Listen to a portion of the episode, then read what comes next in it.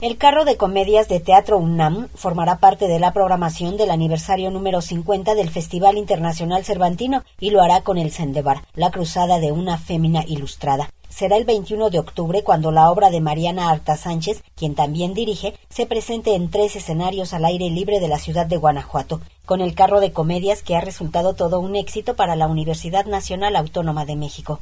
Lo que el libro quiere demostrar es que si los jóvenes pasan por encima de la experiencia, nunca se convertirán en sabios. Le dije que no era tonta, solo escucha con el corazón.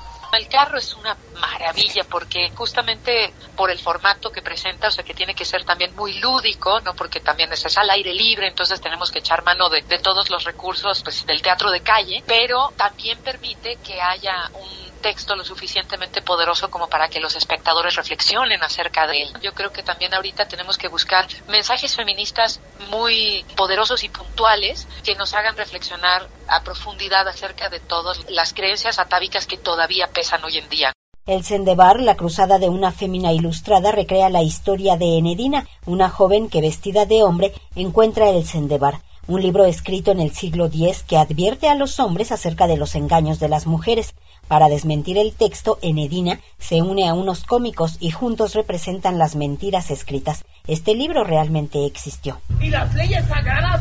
Si de verdad son sagradas, no nos conminarán a las mujeres a más silencio y olvido. Graciela Cándano, que es una estudiosa de ese libro particular, ella es medievalista. De hecho, el libro original era árabe, luego se tradujo al hebreo y después al castellano ya el hermano de Alfonso X el Sabio en el siglo XII lo, lo tradujo al castellano. No solamente es occidente, sino que ahí vemos una tradición misógina desde todo el mundo, ¿no? Global.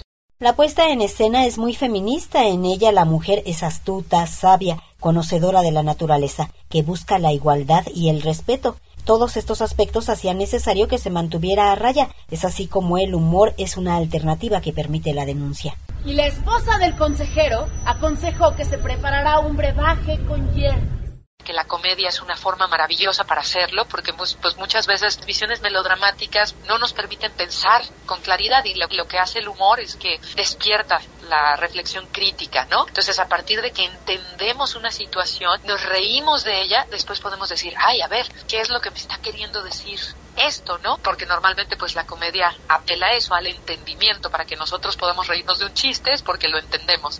El Sendebar, la cruzada de una fémina ilustrada, se presentará del 21 al 23 de octubre en la ciudad de Guanajuato como parte del Festival Internacional Cervantino. Para Radio Educación, Verónica Romero.